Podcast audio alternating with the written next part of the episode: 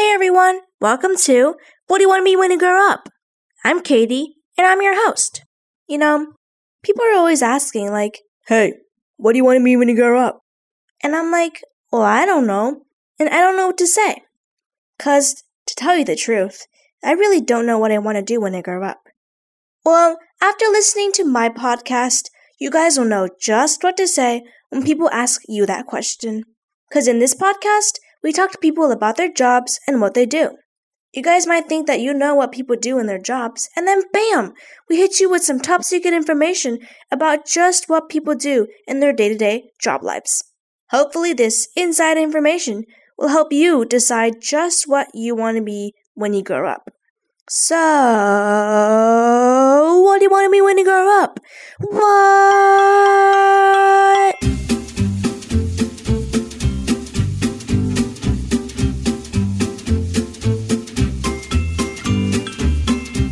Everyone, today's file is about English teachers. We'll be talking to our guest, Mr. Jeff Bryant, who is currently an English teacher in Davis, California since 2003. But since the pandemic forced schools to close, Mr. Bryant has been teaching from home. He mostly teaches in the core of students who identified as intellectually gifted, and his classes are more focused on philosophy and academic writing rather than on traditional literary fiction analysis. Before Mr. Bryant was a teacher, he was a salesman, and before that, an actor. He has had a super interesting and colorful life, and he believes in making connections through storytelling and is fascinated with the aspect of teaching that involves developmental psychology. I am so excited to talk to him and get to know him today.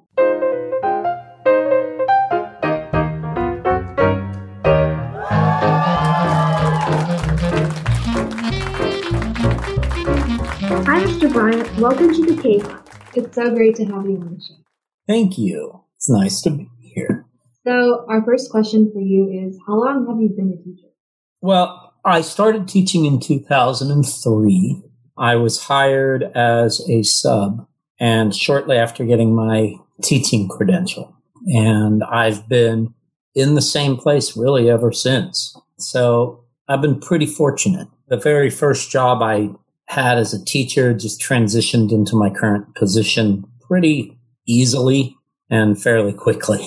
You know, a lot of teachers it takes a number of years for them to find their place, you know, and for me, it happened pretty quickly. That's really cool. So, how did you know you wanted to become a teacher? Well, I didn't at first. I'm one of those people who found teaching after a sort of roundabout journey. Many people who get into teaching know quite early and they become teachers rather young. Most teachers I know begin teaching at around age 24 or 25, right out of college, and they knew they wanted to be a teacher. That was not my experience. I had other careers prior to that. And I didn't really become a teacher until my almost mid 30s.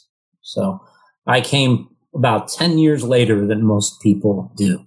So. Yeah, like I know someone who right now she's like, I really want to become a teacher like when I grow up. And that's like what she really wants to do. So did you ever have like a dream job as a kid? Well, when I was a young person, I wanted to be an actor very much. And I really enjoyed it and got a lot from it. And it worked out for a while. You know, I was able to pay for college from it, from performing arts and things like that. But eventually, when I was in my early 20s and I really started to pursue it as a career, I found that it really wasn't my liking. One, it involved far too much a kind of commitment I found really pretty difficult to sustain. You know, to be in the arts as a career, you have to be very, very tough minded. You have to be very singularly dedicated to that pursuit. And it's very difficult to make a go of it unless you have a sort of 24 7 dedication to it at that time. I wouldn't know what it's like now, but I just found this, I couldn't sustain it and be happy. So I went into sales because it seemed the next best thing. Yeah. And selling was also, it was successful, but I, it wasn't personally fulfilling in any way. You know, with sales, it was a productive career I had for a little while, about eight years. And, know, and it supported me, supported the beginning of my married life and and gave me some options and, and the financial part was good, but the sort of underlying fulfillment aspect was still missing. So I was inspired by what happened on 9-11 to become a teacher because I, I saw that a lot of people that I, I lived in New York at that time when I was in sales and I had moved to California to start a family because I was originally from California and wanted to be near family that I didn't have anybody near me in New York. So moving back to California, I was still going to be in sales, but when 9-11 happened, it kind of changed the path of my life. I had been personally affected by what happened on 9-11, um, as I used to work in the World Trade Center when I was in sales and, um, and around that area. And it kind of made me realize that uh, disasters sometimes can make you reflect great loss and tragedy can make you reflect on your own yeah. directions, you know. And um, so in that, I just decided I I wanted a different path. I didn't know what that was, but I um, gave teaching a go, and I immediately found that oh, okay. I had a sense almost immediately from the first teaching classes that I took that this was something I wanted. And so, although it took me a long time to get to this career, I really attached to it immediately and I haven't really looked back. It's what I want to be is in education. And I'm so grateful, you know, for all the things that happened that finally led me to this happiness. Wow, it's really inspiring. So, like, after you've decided you wanted to become a teacher, what's kind of like schooling did you have to go through? I wanted to leave sales, but you still have to make money to live. And so I went to night school. I went to a program that allowed me to take classes at night while I worked during the day. And what I did during the day is I became a substitute teacher. So, you know, subbing was a great way to make money while I learned to be a teacher at night. When I first started teaching, you know, I thought, well, you just give people what you know and then give them assignments and grade them. And it's so much more than that. And there's an art and a craft to teaching that I really found fascinating, continue to find really fascinating and inspiring. I like that I came to teaching as an older person in some ways because a lot of my students, they have, you know, curious minds. A lot of my students don't necessarily always feel like, you know, they know who they are yet, you know, and they sometimes feel guilt at not knowing at age 14 what they want to do. And I think sometimes I'm able to, to be of service to them because to tell them it's okay to be whatever you are. And, you know, as a person who found my path in life relatively later, I'm perfectly fine. And I can't help but wonder if that helps give kids a sense of comfort in their own paths. You know, not everybody needs to be who they are all the time. How did you know you wanted to become an English teacher, like in that field? I didn't. I wanted to be a kindergarten teacher. When I first started, I wanted to be a kindergarten teacher. That was my goal because when I was very small, I had kind of a rough time of it sometimes and I felt lonely. And I had a kindergarten teacher who really meant a lot to me. She made an absolutely huge impact on my life, this kindergarten teacher. Her name was Betty Peck. And she was a very well known teacher in my hometown. In fact, there has been a movement to build a statue of her and I maintained a relationship with her through my life. And when I decided to become a teacher, I called her and she talked to me and I realized I wanted to be a kindergarten teacher. But at the time, in the early 2000s, when I was thinking about being a teacher, it was actually quite strange for a grown male to want to be a kindergarten teacher. It was seen as mm-hmm. odd. And to be honest, there was a little bit of bias against it that I discovered. I was kind of advised that it's not easy as a male to get a job as a kindergarten teacher because people with whatever societal prejudices that I think we've grown past some of those in the last 20 years or so, that they just kind of looked suspiciously at grown men who wanted to be around very young children. And so it was hard to sort of explain to people in a way where they wouldn't raise their eyebrows. So then when I was looking for jobs, I really couldn't find a position as a kindergarten teacher and a sub offering to long-term sub came by from Davis. So I jumped on that. And at first I was a social studies teacher and I really enjoyed it. I loved teaching social studies. really enjoyed it. Thought, all right, that's a, and social studies is an incredibly fun subject to teach. Most teachers today, when they're coming out of schools, want to teach social studies. It's considered like a fun subject for people, especially if you're a historical enthusiast like me. But to get permanently hired, sometimes you kind of have to be flexible. And I have what's called a multiple subject teaching credential. So I can teach in any number of subjects. And a permanent opening came for English. The social studies position was, was a temporary position. So then I transitioned over to English and I have been teaching that class ever since. So I've been doing this basically the, the, the same thing ever since. Yeah. So, which is fun because now I've had sort of multiple generations of kids come through. So I've taught kids and then I teach their younger brothers and sisters and that enables them to use their older brothers and sisters essays because no. by that time hopefully I will have forgotten. But it's nice. And my job allows for a wonderful amount of autonomy and creativity. Uh, I'm allowed to basically design my own curriculum because of the, the relative popularity of the program. I'm given a lot of trust and creative license to teach in a way that I like and using materials I like. I'm not faced with a lot of the curricular sort of inflexibility that some district, some teachers experience in other districts. Uh, I'm pretty free to do what I think is right. I really love that. It's rare in this profession, actually.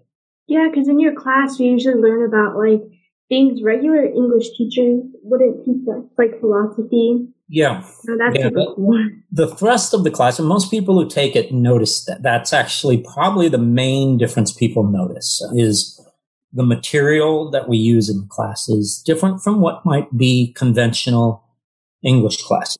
In a normal experience of English, most people read either a work of literature, of age appropriate literature or fiction, and analyze the elements of it and learn to say write an essay, uh, some kind of on a topical subject matter, usually in response to the literature in some way.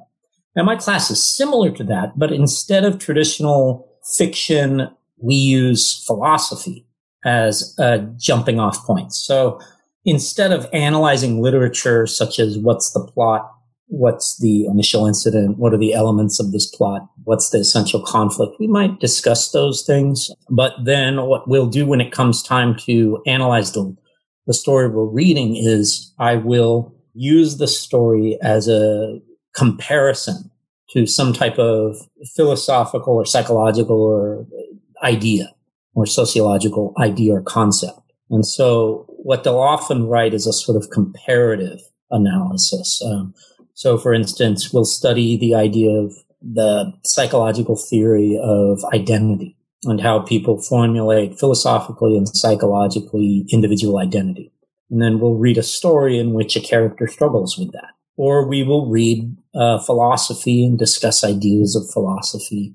It allows for more sort of uh, intellectual inquiry and it makes it can sometimes make it feel and seem quite different and unconventional uh, experience in English. So it can be difficult to describe. I notice sometimes kids will laugh when trying to describe it to their peers because they sort of find it strange in terms of how do you describe it, you know, and they end up saying hopefully something like it's just different.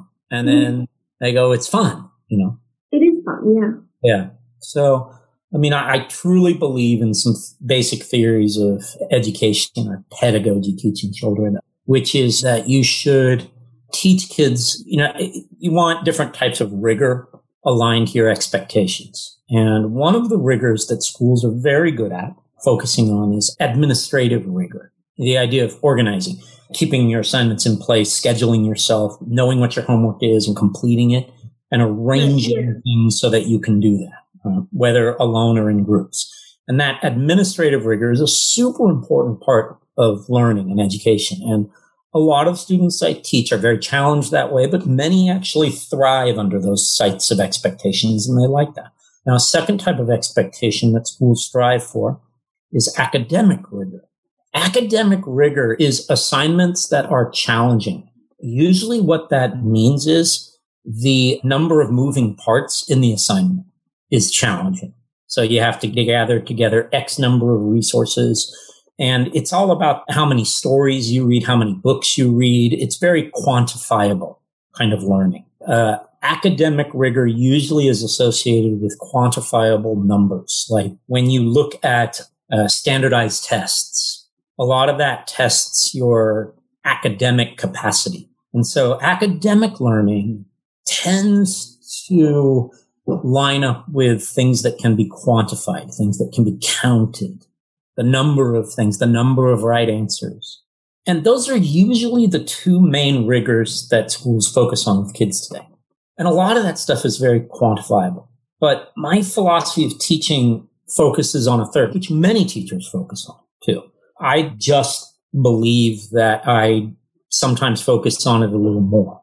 And that's not because of me, but more in response to the kinds of students I teach. When you're working with kids who are identified as gifted, they have a sort of misunderstood need.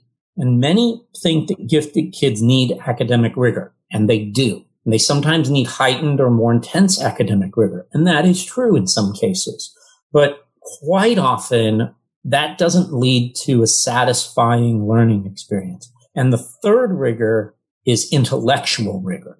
And to me, in my own experience, that's actually a very misunderstood idea. The idea of intellectual rigor. Many people believe that if you give kids academic challenge, that quantifiable challenge, that that's kind of the same thing as intellectual challenge. But my own experience in school was quite different.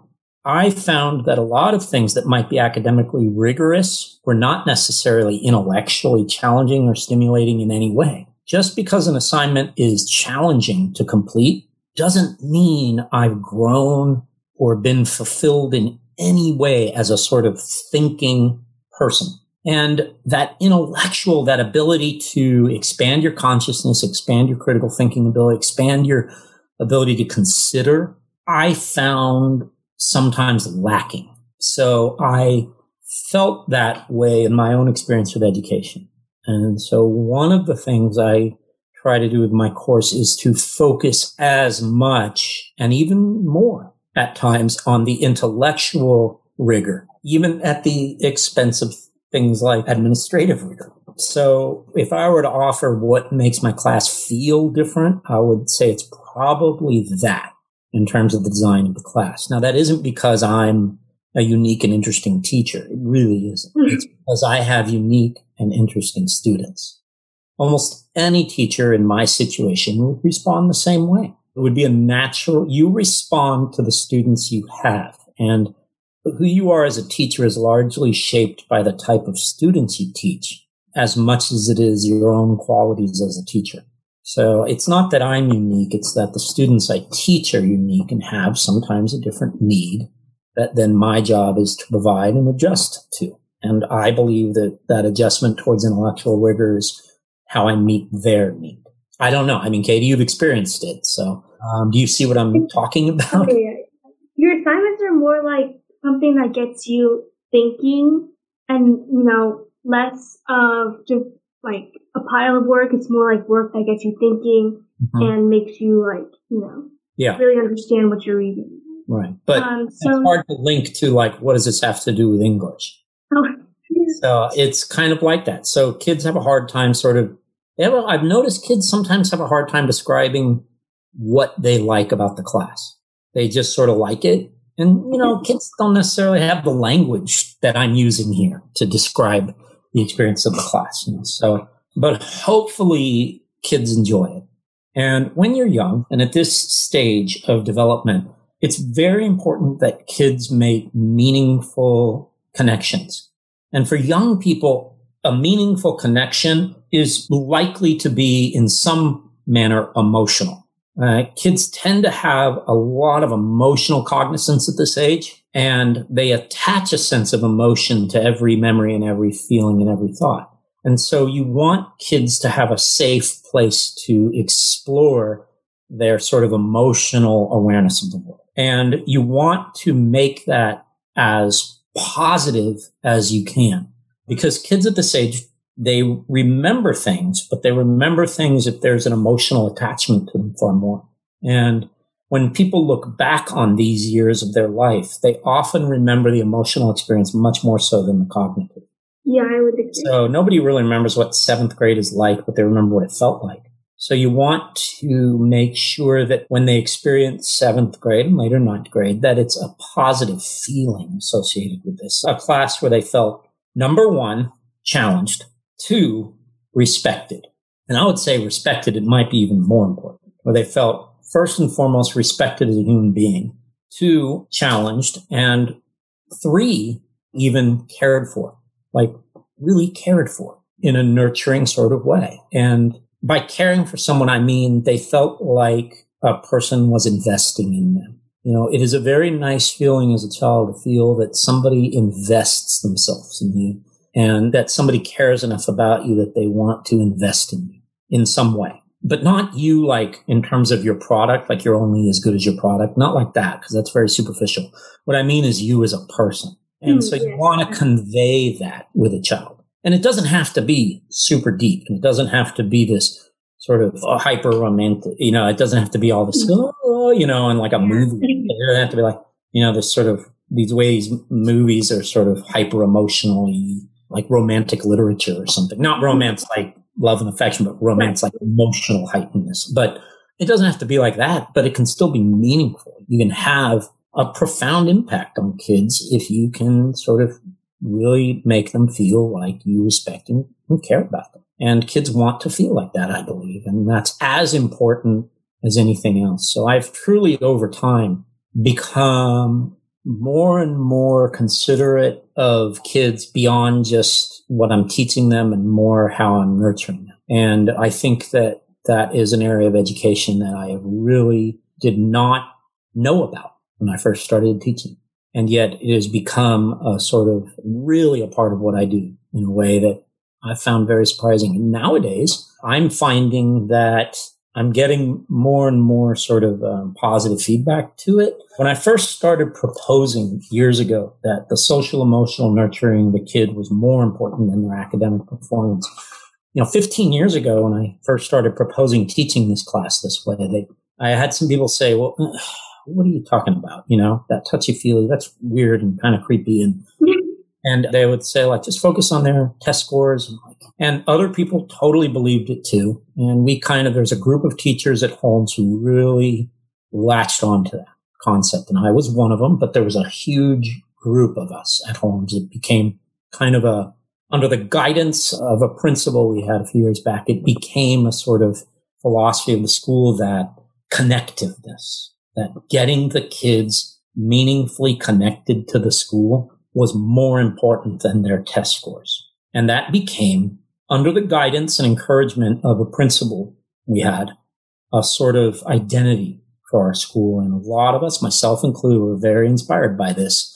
And that allowed me, with their inspiration, these older teachers who cleared the way, who made it okay for me to do these kinds of experiments and to teach this way. So I'm part of a continuum of this school's own identity. And so I try to be a part of what Holmes was as a school trying to do. When I first came here and a group of us decided to really go gangbusters on this approach to learning. so could you describe what a day in your life would be like? Sure. On a regular year, what I do is I would get up pretty early. I get up around 5.30 to get ready. Now I believe in, mm-hmm. although I'm pretty dressed down today, I usually wear a, a suit and tie and to work. Yeah. I truly believe that for me, I like to get up, get dressed and look very professional and very adult. I just find it engenders trust and a sense of adult stature that allows kids to trust what I'm doing a little more and allows a little bit of authority that you need sometimes. So I do mm-hmm. that. So I consider how I dress a part of my job and as part of the sales part of teaching, you know, and the selling of it and the performance art of it. So I get up very early to get dressed, get ready, get organized, and then I drive off to work. I live about an hour away, so I usually have about an hour commute. And then I get to school. I usually try to get to school an hour early so I can sort of get my game face on, be prepared, know what I have to do that day. There's always some weird email you're getting first thing in the morning that can totally change the direction of your day. So I always want to make sure those things don't throw me. Although I try to keep very spontaneous classroom, I don't like to teach spontaneously. I like to have everything planned out so that I can be spontaneous in the classroom. So once I, you know, figured out uh, everything for that day and how it lines up to the rest of the week, uh, then I'm ready and then kids come in. Then I go about the teaching. I usually teach according to a weekly agenda where each day is assigned a typical activity and I try to keep that very consistent. I think that structural consistency is very, it helps kids. I think it's really important to them that kids need to know what to expect each day, especially when they have this broad range of teachers they're juggling. They like to have a sense of they know what's coming and what we're going to do on each day.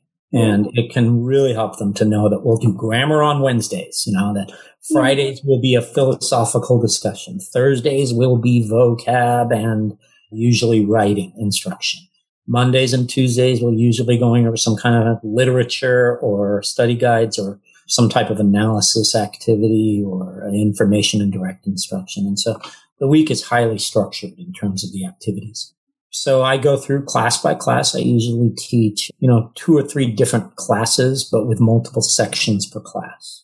Then usually in the afternoon, uh, after that, uh, at lunch, I usually open up my classroom and kids come in to eat lunch and I kind of just stay in the background working on stuff on the computer and allowing them to chat and socialize. Sometimes I remember, they, you know, girly fun Friday. Yes, and then on Fridays we usually have some type of fun club activity. We we have a funny sort of club called Girly Fun Friday. That's right, where we watch really cheesy kids Netflix movies and, developmentally. You know, boys and girls are dealing with a lot of psychic energy to go in different directions, and often boys are so dominant in society and encouraged to be so sort of aggressively dominant that I have found that sometimes my female students, the young women need space. They sometimes need a decompression away from the boys and their sort of intensity. So I started doing this thing where it's a girls club where they just silently watch movies. And it's been really interesting because boys really aren't allowed in there because they interrupt and need to make comment and all that. And hmm. it's just exhausting to deal with. So the girls just sit in the room and quietly watch a movie and enjoy it. And it's the darndest thing. Like my every instinct as a male is to like call and make comment on the movie, but I know I'm not allowed to or they'll kick me out. So I just kind of stay yeah. silent, you know, and sometimes I get a little like edgy and I walk out and start hanging with some boys. So I'm more like them, but you know, and then in the afternoons, usually I have some type of creative activity I'm doing. Um, in the spring, it's usually coaching track. In the fall, it's usually directing a play. So I usually do that after school from about three to five thirty, and then I drive home. So I keep pretty busy. I'm usually at school around eight o'clock, and I usually leave around five thirty. Typically, Not on Wednesdays we usually have staff meetings. So on Wednesdays, typically I will have some kind of staff meeting after school goes till about five thirty. So it's a pretty uh, nice scheduled series of events for me it makes it so if I'm done with a play or not coaching, I get out around 3.30 and it feels like bliss.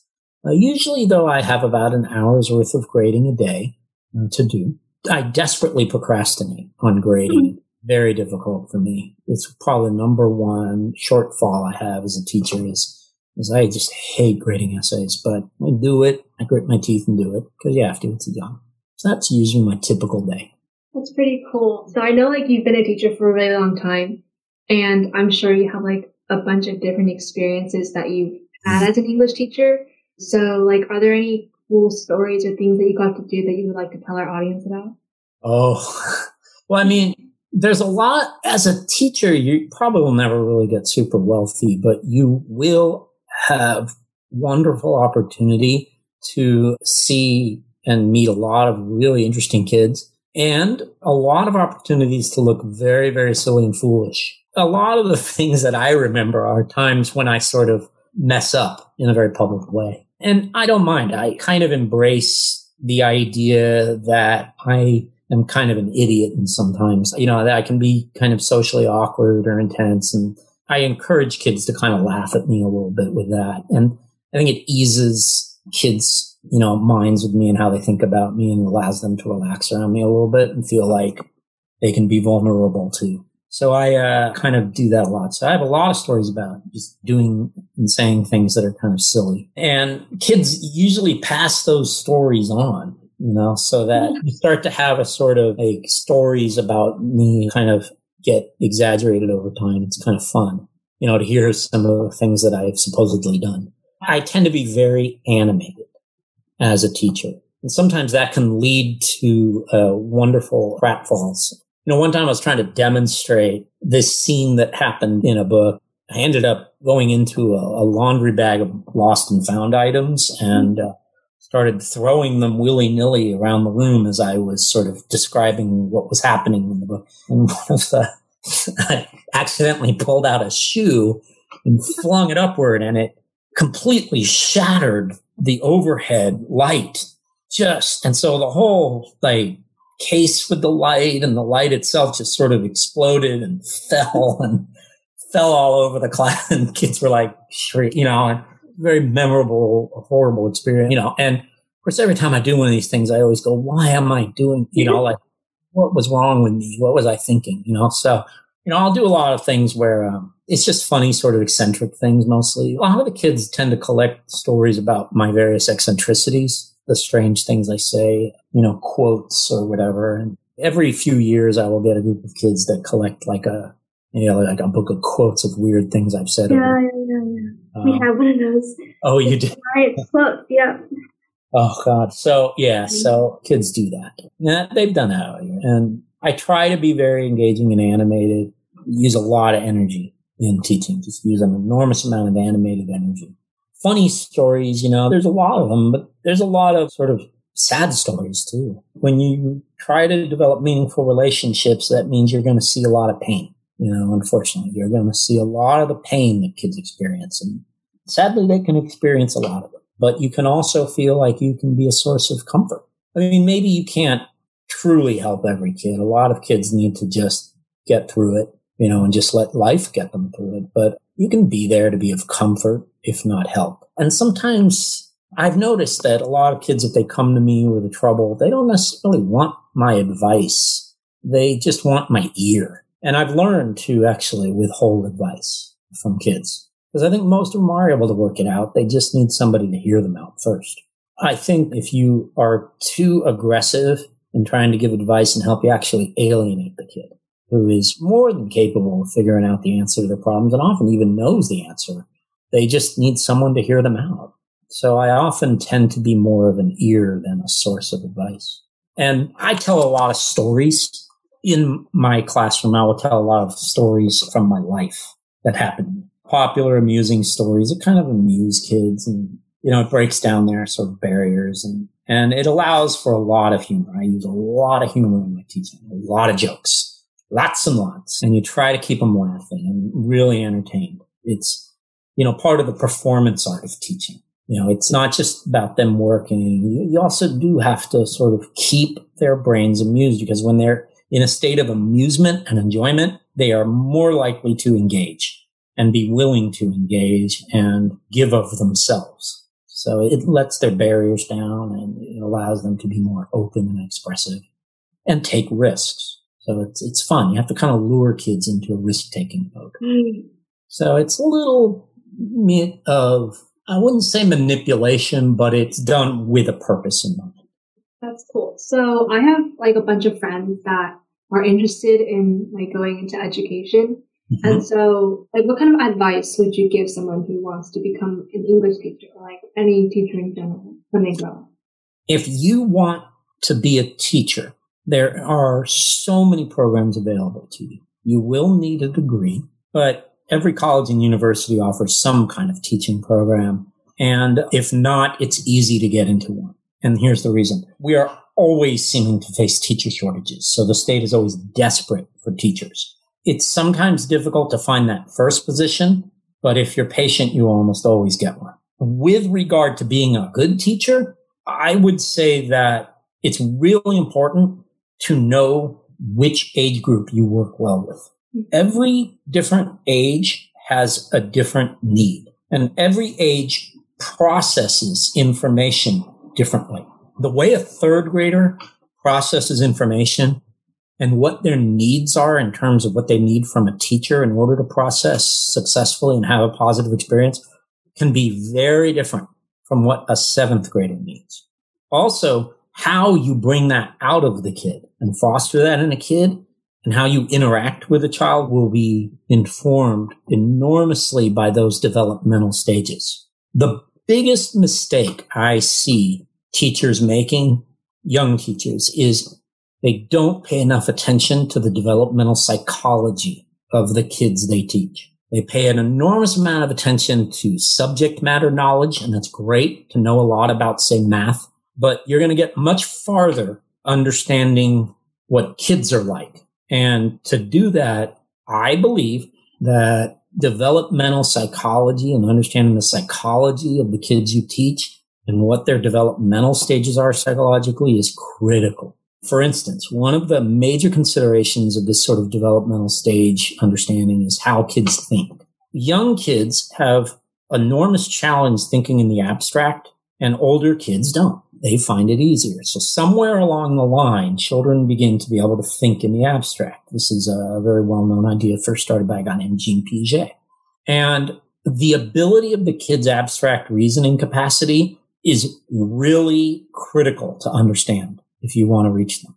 You have to know the degree to which that individual child is able to conceive in the abstract because it opens up lots of possibilities, but also creates lots of hindrances if they can't. So you've got to be able to work with that. And if you don't know that, it's really hard to give meaningful instruction, I believe. Also, you need to know how they process emotionally and morally, I would say, at these stages. I believe all education is moral education in some way or another. All of it teaches them how to be human beings and helps them develop a moral concept of themselves. And you want it to be positive. So you have to understand how kids are wired to think about the world around them. For example, many young people will look at something good as because an authority approves of it. Then it shifts in adolescence to peer approval. And then they start to get an idea of that they're a part of a society and it expands and expands. And now all that is developmental psychology and parts of it in sociology. I think it's really important for teachers to know these things, to understand it because it will help them understand the kids they teach. If subject matter knowledge is really important, but teaching is way more than just giving assessments and delivering instruction. It is really about making meaningful connections with the kids and especially in early adolescence where I teach. It is why junior high age is seen as so challenging. But for me, I find it actually quite not hard. I mean, I find it super rewarding and very challenging, but not like I don't know how to do this because I think I'm matched up well with this age range. However, if you were to put me in, say, a third grade classroom, you will see the worst teacher perhaps you've ever seen. Like I just, I may not know how to connect to that age. I've seen it with teachers who sometimes when they're doing classroom management, they will manage their class in a high school age level. The way they would talk is as if they're talking to a fourth grader. And when kids sense that, they get deeply offended. They get, they get very like, resistant to that teacher because mm-hmm. they feel sort of insulted. Well, that is what I'm talking about. That sort of, you got to match your teaching to the developmental stage of that child, you know, and if you don't understand where that kid is at, then it's really going to be a tough time being an effective teacher. For sure. Uh, it informs how you communicate, the kinds of assignments you give, how you treat them, how you respond to them, and, and how you show respect to a 12 year old is going to be very different than how you show respect to, say, a 10 year old. So you have to be very, very mindful of those things. Very mindful. And one of the challenges today is people are putting their kids into school at a far younger age. And this really skews things. When I first started, it would be very rare you would see somebody who was 11 years old in seventh grade. Now, very common. I have quite a few number of students who in seventh grade are 11 years old and they're very young for junior high developmentally, emotionally. But what this has done has created a really interesting area of educational focus. Now I've talked about the three foci of expectation and rigor. I think today one of the real interesting sort of new frontiers of education with educators like me is the fourth rigor. I don't believe we've paid near enough attention to it in the past, but lately, and I think this year has been a year where it has really, really radiated with people is the idea of social emotional rigor that students need an opportunity just as much as they need academic challenge. They need to be able to navigate and be authentically challenged and deal with social emotional growth. They need to be able to navigate life socially and emotionally. And one of the biggest areas of difficulty in distance learning, this distance learning environment in which we find ourselves last year, is in this social emotional wellness aspect of education.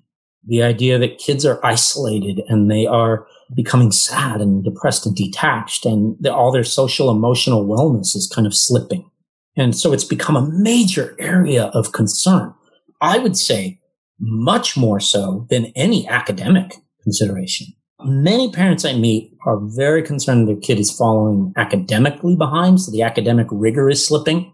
But I think just as much parents are noticing the importance of social emotional learning in education this year more than almost any year of my experience prior. Now, as a person who for well, a long time now has been really concerned with the social emotional aspect of the kid's learning. It has been quite satisfying this year to feel like one of the areas I really have been passionate about is finally getting the respect it deserves. And again, the school I teach at has always, to me, been filled with teachers who are like-minded about the importance of that. Especially, there are some uh, new teachers we've hired who seem really talented in that area. Miss Benuelos, who is a a new health teacher. She's been teaching at our mm-hmm. school for about three years. To me, I look at her as kind of the next age of teaching. I sort of see her as the next vanguards because her way of teaching is all about the social, emotional, meaningful connection with a kid. Yeah, I, I have her this this quarter, and yeah, I feel you like her class is like definitely you know focuses more on like what are you comfortable with, are you okay, kind of thing. Yes, and to me, she is very representative of that new type of teacher. 15 years ago, she would have people going, Oh, excuse me, you need to focus on their test scores, please. Because it was all about what are your test score numbers? What are your test score numbers? And if a kid had any type of social emotional problem, the teacher was told explicitly, send them to the counselor. You don't deal with that. And now that has largely sort of starting to vanish where teachers more and more are willing to address those concerns. And I think it's a wonderful direction education is, is taking. But I think the sadness of this last year and the inhibitions of this last year in terms of teaching has really brought it to light as a really valid need. And I'm looking forward to the idea that when we get back, that this will be given greater respect in terms of what good teaching means. I think it's been a really positive outcome from something that's been very not very positive. yeah. So, yeah, it gives me a lot of hope, you know, and it's certainly something I'm very passionate about because it goes to the heart of what I think good teaching is. You know, with, with my statements earlier on the idea of the emotional memory of a kid. And I'm very pleased to see education embracing this. So a question, you know, I kind of always wondered was, do teachers like actually get the whole summer off? Not really. No, really. they do. They get a fair number of weeks. Usually most teachers have about three weeks to decompress. And a lot of that time is actually spent really emotionally and mentally decompressing. Teaching involves an enormous amount of energy, but also like physical energy, but also involves an enormous amount of sort of psychic energy because you have to understand that you're given a sort of group of 150 kids and your job is to care about them. And this investment can be exhausting. It can be very exhausting over the course of nine months to just have that much concern for that number of people, as well as managing the concerns you have for your own family, your own children, your spouse, So most teachers I know are pretty tired at the end of the year. The younger ones, not as much. So they usually end up teaching summer school. But the older teachers, most I know, tend to be pretty spent with all that psychic energy. And it's more about that type of energy, the mental energy of teaching that wears you out than the physical. And so most teachers decompress for about three weeks. We don't even talk to each other. Teachers like, they all just vanish for a little while. And it's like, we don't even talk to each other usually. And then we start to get this itch around July, mm-hmm. right around mid late July. And then people start coming back. They start doing workshops. Now you have your summer workshops to do upkeep on your job. There's a lot of upkeep on your job. You have to like keep abreast of the latest trends in education. You gotta keep abreast of the latest literature of the latest job changes or district changes too a lot of them happen over the summer and you kind of got to, and if we're going to employ the latest and greatest plan for the school, those usually start materializing around summer, you know, what we're planning to do the next year. So there's a lot of background work that happens in the summer. And then that usually really kicks into gear late July, early August. Usually by August 3rd or 4th, we are back. We are back running. We're usually back setting up our classrooms, doing our planning for the year, talking, collaborating, and it's go time. And so we usually get about, I would say, three or four weeks of good solid time off. And I love it. This last year, that didn't happen. I know of very few teachers last summer who had a summer off. Almost every teacher I knew worked all through the summer to plan for distance learning. Almost every teacher. So a lot of teachers are very tired right now. There's a lot of teachers who are very, very tired and they're keeping it up, but they are more tired than I've seen teachers in many years. Me, no, not so much. I'm pretty mm-hmm. energetic. I'm pretty good. That's good, yeah. Yeah. Okay, so those are all the questions that we had prepared for you. Thank you so much for yes, thank you like for being able to meet with us and have an interview. Thank you for spending time with me and, and allowing me to tell you about this career that I love so much you know, if anybody out there is considering being a teacher, it's a wonderful career. It can be hard. It can be challenging. Sometimes you can feel like you're unappreciated. Uh, can be frustrating, but only because really you care so much. But the caring in itself is the reward to me. It's an enormous rewarding career, personally, very fulfilling. I'm so glad and grateful to be a teacher and to meet kids and be a part of their life for even a short time.